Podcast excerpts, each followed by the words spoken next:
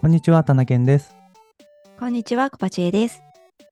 テクテクラジオは仕事の合間にするようなゆるい雑談を配信するポッドキャストです。今週もよろしくお願いします。よろしくお願いします。えーでは、エピソード、えー75始めていくんですけれども、はい。いやちょっと小鉢屋さんに質問で、はい。えー総合失認という言葉、ご存知ですか聞いたことはありますね。なんか、お、聞いたことある。うんちょっと間違ってるかもしれないんですけど、うん。うん。顔とかがわからないとか、うんうん。そんな感 じ。顔とそうかでがすそうです覚えられないとか。そう。うん、こ顔を見て個人を識別することが、まあ、できないとか苦手ってっていう、うん。まあ、病気なのかなうん。の、病気というか性質というのかなの一種っていうのをの、総合失認。まあ、別名、そっか。失眼症、失う顔の症症状っはい。ていうふうにも呼ばれるというのがあるんですよ。うんうんうん。で、僕、これ全然知らなくて、はい。で、ずいぶん前に、まあ、ネタ帳にはずいぶん前に会って話そうと思ってたんですけど、ずいぶん前にツイッターで、えっ、と、人の顔が覚えられない、みたいな、えっ、と、まあ、タイトルの話で、えっ、と、まあ、イラスト漫画家さんが、うんそのエピソードを漫画にして、ツイッターに投稿するっていうのを、別の人が、えーっと、やってる、まあ、2つその漫画があるのを見て、えそういう病気というか、そういう症状があるんだってことを知ったんですよね。はい。うん。で、そのなんか漫画の中では、あの、なんか私はなんで人の顔が覚えられないんだろうとか、その何かお仕事とか私生活の中でも、うんと、なんだろう、なんで自分だけ相手のことを覚えられなくて、まあ相手に失礼になってしまうし、こう、うんなんだろう、いろいろ支障があるというか、うんと、お仕事の中でも、これ誰々さんにこれ渡しといてもらえますかっていう依頼を依頼をされて、うんえ、あ、はいって言うんだけど、え、誰々さんってどんな顔だったっけって何度も話してるのに、思い出せないみたいな。あーななるほど、なるほど。うん、で、なんか、その顔以外の特徴で、うんと、こういう服を着ているとか、なんか、こういうアクセサリーを身につけてるみたいな、そういう特徴で、なんとか、あの、顔を知ってる体で、うん。あの、何度も話してるし、あなたのこと忘れたわけじゃないんですよっていう体でコミュニケーションしなきゃいけない。でも実は顔は覚えてなくて、あの、アクセサリーで覚えてますとか、はい。そういう心理的な負担を感じながら、まあ、ちょっとごまかしながらというか乗り乗り切らなきゃいけないみたいなことが普段あったんだけどなんかそれでなんか私だけ変なんじゃないかみたいなうん。そういう気持ちになって不安になっていたんだけれども、まあ何かのきっかけで、うーんと、この漫画の中では、例えばテレビをきっかけに、こんな症状があるっていうことを知って、うん。自分以外の人も、こういう症状があるんだっていうことを知って、あ、自分もこれだったんだっていうのが分かって、まあ、ちょっと安心するとか、うん。こう、じゃあその症状でなんか調べて、なこういう対処をしていますっていう他の人の、なんだろう、うーんと、工夫だったりとか、なんかそういうのを知ることで、あの、心理的に救われるというか、はい。なんかそういうことがあったんですよっていうエピソードが漫画になって紹介されているんですよね。うんうんうん。で、あ、そうなんだと思って、この、なんだろう、この病気というか症状があるということを知って、あ、そうなんだとも思ったし、このエピソードの話として、うんと、もともと自分、自分だけなんじゃないかとか、自分以外にはこういうことは起きてなくて、どういう受け止め方をしたらいいかわからないみたいなうん。物事に対して病名が与えられていて、うん他にも同じ人がいるってことを知ることによる安心感みたいなのってあるよなぁと思ってこのツイートを眺めてたんですよね。はいはい。いやなんか僕そういうのこの病気自体もそうだしその何かうんと自分がやってることに対して名前がついてるみたいなので安心したなぁみたいな話が僕の中でもあってうん。でそれが CRE っていう職種はいはい。の話なんですけど、また全然違う話なんですけど、 うんあの、あの僕、お仕事している時に、あの、うんウェブサービスの、まあ、すずりというサービスをやってたりして、でう、ん。まあ、前、前職のサービスとかでも、の時もそうだったんですけど、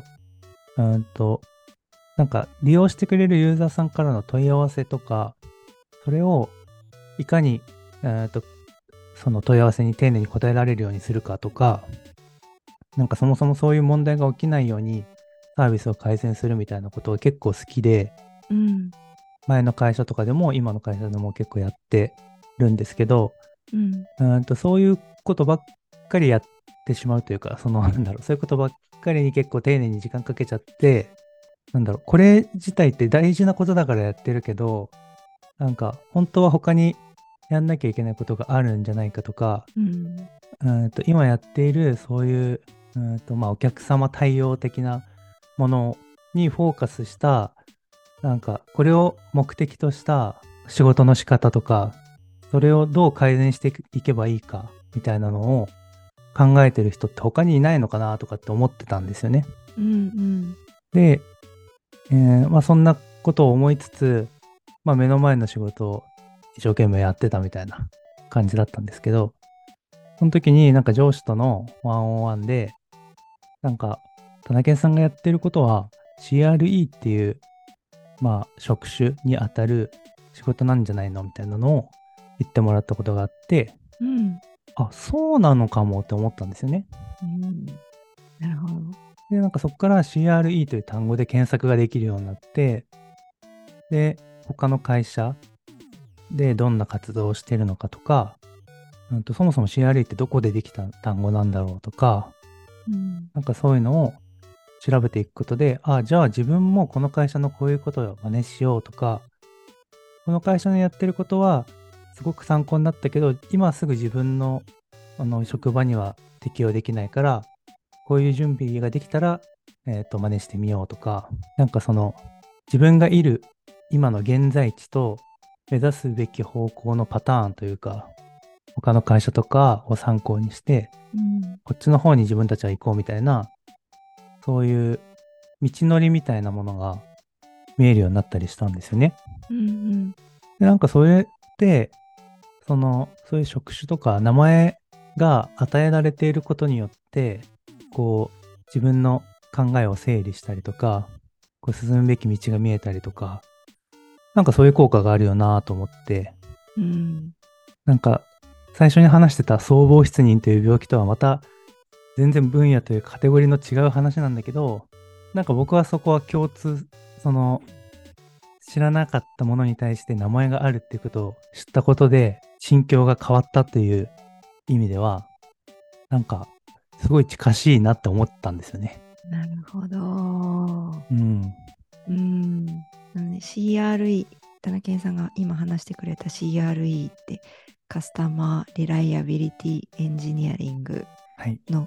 略称そうです。なんですけど、はい。ありがとうございます。なんていうか私のイメージだと、うんあのもちろん大切なことなんだけど目立つものっていうよりもなんだろうなあの日々のお困りごとに答えていきますよみたいな、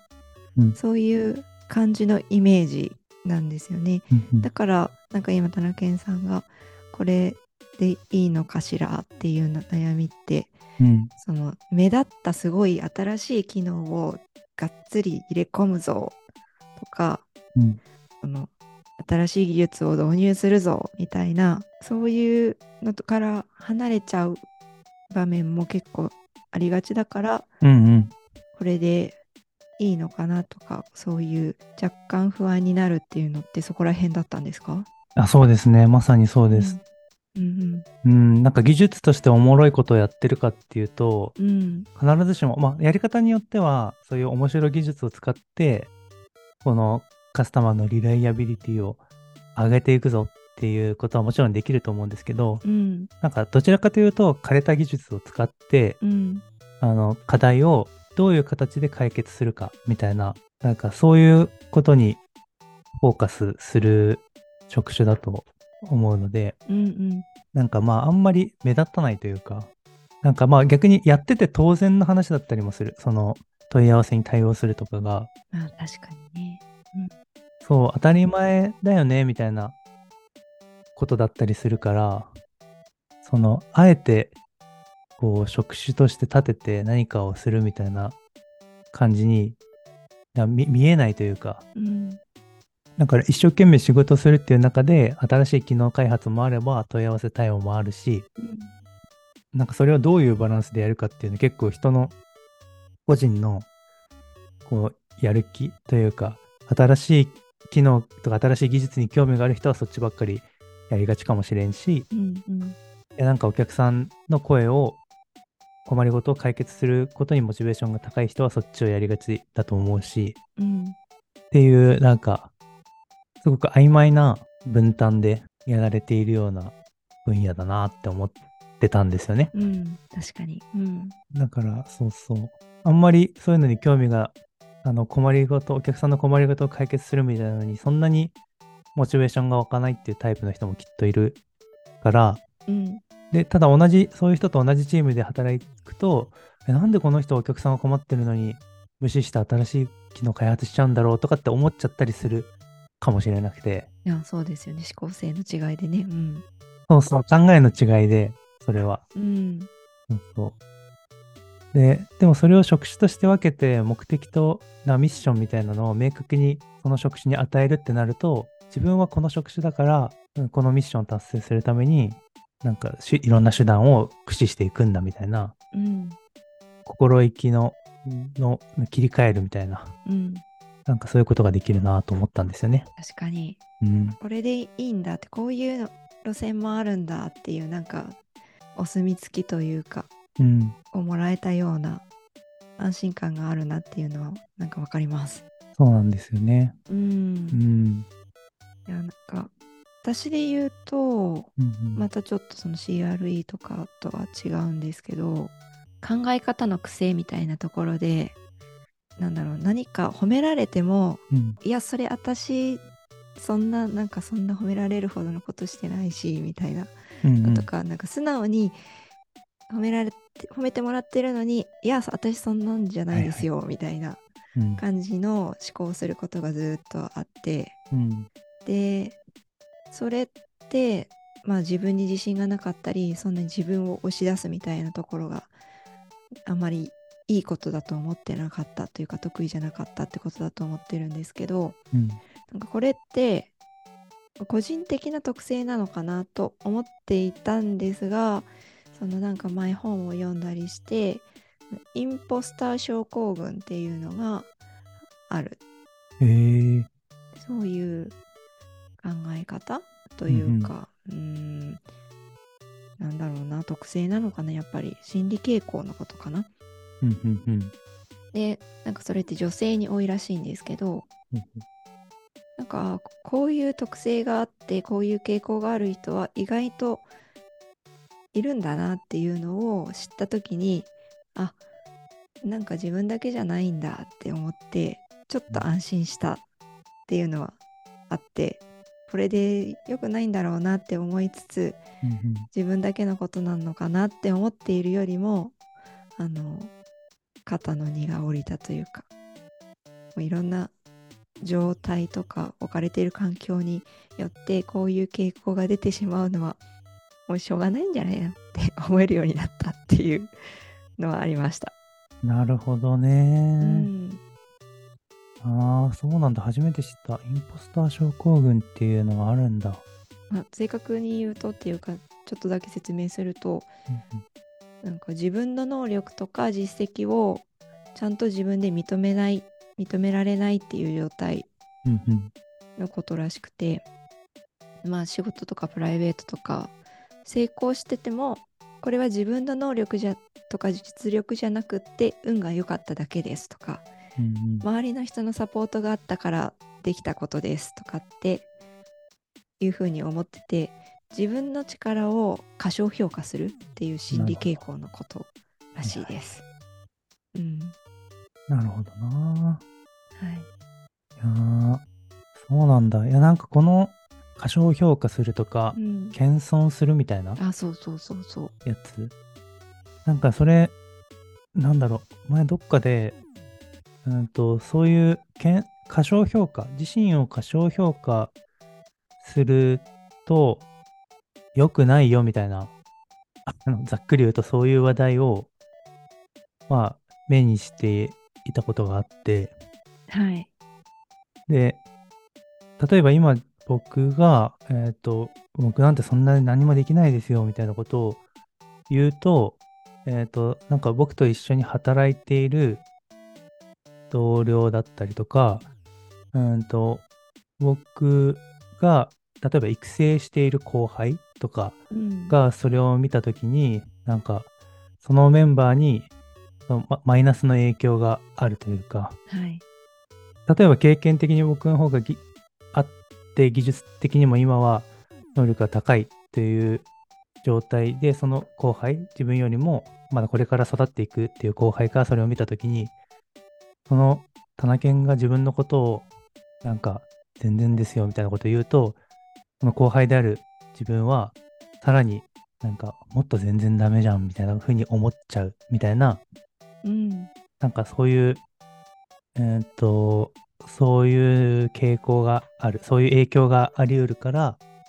なんか自信、自分のことを、えーっと、全然できないとか、そういうふうに言わない方がいいよみたいな、そういう文脈の話を、まあ、ツイッターかななんかまあ、どっかで見たんですよ。はい、で、その時に、あ、そっかと思って、なんか、その時は、あまあ、気をつけなきゃなとか、過度に、その、卑下するというか、自分を、うん、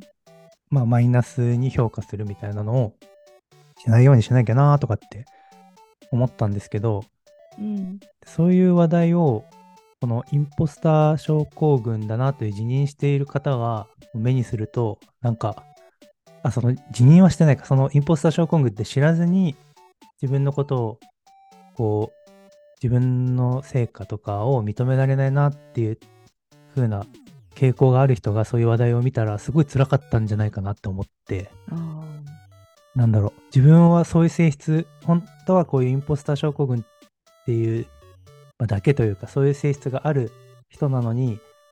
自分のことを卑下しちゃいけないって言われているツイートとかを見たら、うん、あ、なんか、えじゃあどうしたらいいんだろうみたいな、あーなんかそういうこ感じ方をしたりするのかもなって思って。ううん。ん。そういう人もいるかもですけど私が今その話を聞いてどう思うかっていうとうん。その自分の取った対応であの自分が、うん、なんだろうな自分の、えっと、評価を自分で下げてること自体はまあ別にもうどうにもならんと思うんですけど、うん。うん周りに影響があったりとかうん。その褒めてくれた人評価してくれた人にいやいやそんなことないですよっていうことであのせっかく褒めてくれたのにちょっと嫌な気持ちにさせてしまうっていう相手へのはいはいはい。あの影響があるってなるとその考え方自体は変わらないにしても、えっと、自分からの表現方法は変えていこうって思えると思います。ああ、なるほどなるほどう。んそういうことですね。そうそう。で人のためにあおそれはいろんな人がいるかもしれないけど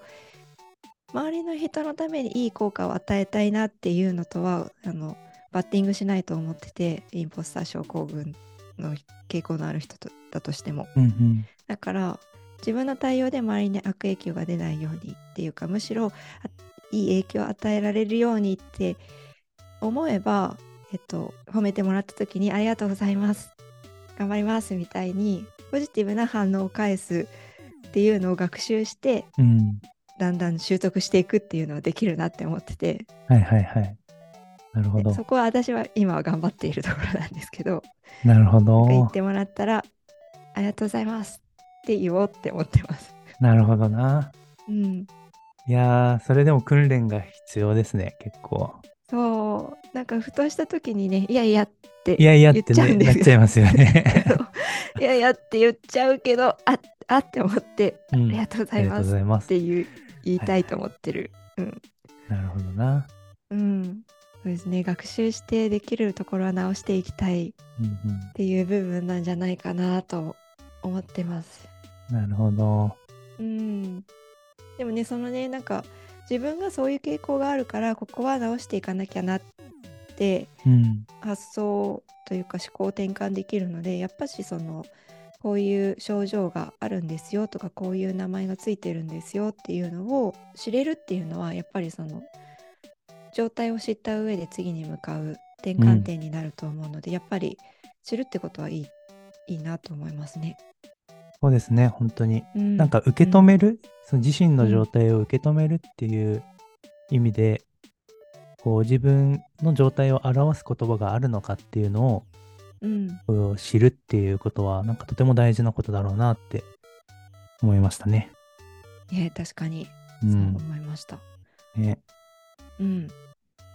で、あ、そう。で、一応そのなんか、名前があることはとてもいいことだなって基本的に思って自分を知るってことも大事。自分を知るために名前を知るっていうことうん、大事だなと思ってるんですけど、なんか一方で、その名前があることで、うーんと考えがそれに、その名前に寄ってしまうみたいな、えっ、と、リスクもあるかもなって思っていて、なんか、例えば、その、自分は CRE なんだ、みたいな、はい、例えばその顧客の信頼性上げるぞっていう職種なんだとかっていう、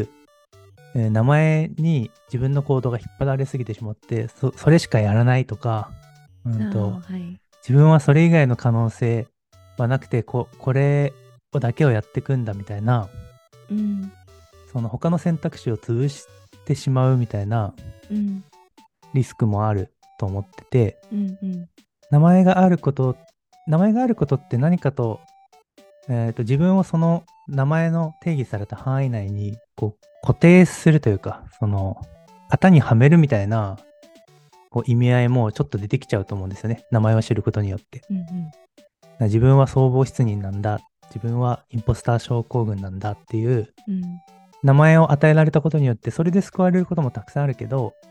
それで型に入ってしまって自分はまるまる症だからなんだろう悪いことがたくさんあるんだみたいなそういう考え方にこう縛られていっちゃうみたいなこともあると思うんで必ずしもなんか名前をもらってあなたは何ですっていうふうに